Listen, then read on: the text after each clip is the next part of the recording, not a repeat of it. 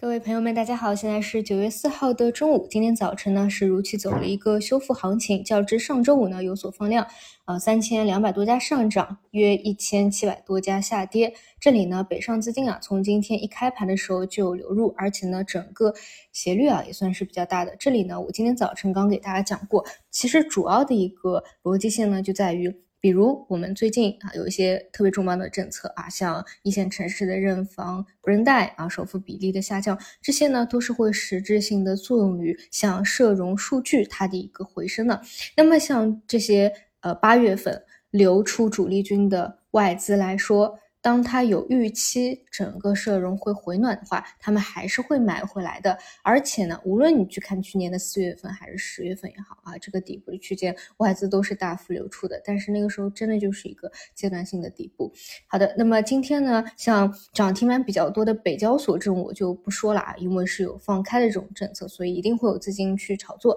这种呢都是比较偏嗯短线的，然后风险偏好比较高的。然后会去拉升，那么后面呢就是科创板还有这个预期。当然今天科创板啊表现会比较一般，今天走的比较好的呢是顺周期，这个也是要重点去聊一下的。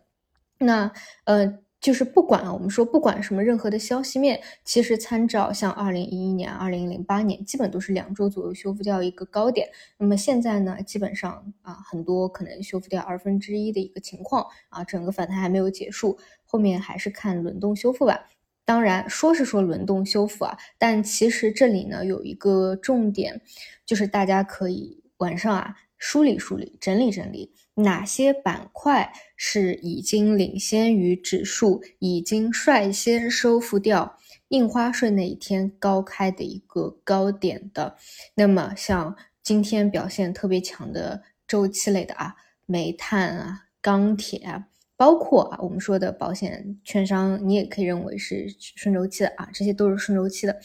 很多啊都是收复掉了一个高点的。而像券商呢，因为是印花税那天啊集体涨停开的嘛，然后那天表现不佳啊，整体市场表现不佳，所以回落的比较多。短期呢是有一个套牢盘，所以呢前一段时间啊，前几天、上周后面几天的表现。不强，但是呢，我也是星期五说了，要很多个股呢都来到了三十日线，这里也有企稳的一个预期的。那么今天呢，就有一个回升啊，大金融都是有所发力的，后面可以去看一看回升以后企稳以后后面后一个阶段能不能够再带领市场往上走一走，这一块呢也是顺周期的一个方向。那么说说顺周期啊，这是一个很好的，也是一个可以说的很大的一个故事。当然，它需要各路资金合力的一个推动。毕竟呢，像顺周期的这些啊，刚才讲到这些板块啊，你们应该都听出来了，这种对于资金的这个需求呢，还是比较多的啊，还是需要量能的一个维持。缩量的一个环境没办法推动一个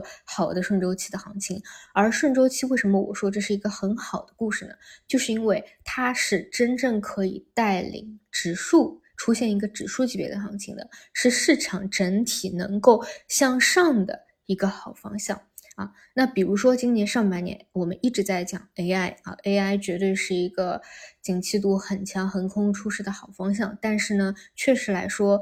，AI 它确实不能够带动指数有一个指数级别的行情啊，这两者还是有一定的区别的。而顺周期呢，一旦啊这个各种的需求回暖。数据也支持的话，啊，它是可以贯穿的时长也比较久的，因为它不是一个短期的这种像 AI 的这种事件，它是一个慢慢复苏，有逐步的数据去印证的一个方向。那从今年的下半年到明年的上半年，都是可以去讲这样的一个故事的。所以后面呢，一旦在顺周期这个方向有什么逐步的事件可以去推进它，我也会重点去聊。就是在我这里啊，嗯，我几个月前就开始从这个科技股和顺周期给大家去讲了。在我看来，顺周期的位置会更加好一些。这一点呢，跟科技包括未来啊，不知道多久以后 AI 再有行情，其实它是不冲突的。在存量行情、减量行情里面一定是冲突，但是因为顺周期经济复苏、经济反转，它会带动增量资金入场，所以有增量资金以后，它就不会冲突啊。这是一个很好的故事，大家一定要好好复盘最近哪些方向啊已经率先收复掉了一个高点。那么呃，另外呢，就是说一下啊，像这种资源啊。周期啊，如果真的有行情的话啊，呃，不知道这一波它的这个持续性、发力性如何。总之，就是一旦它的行情到了，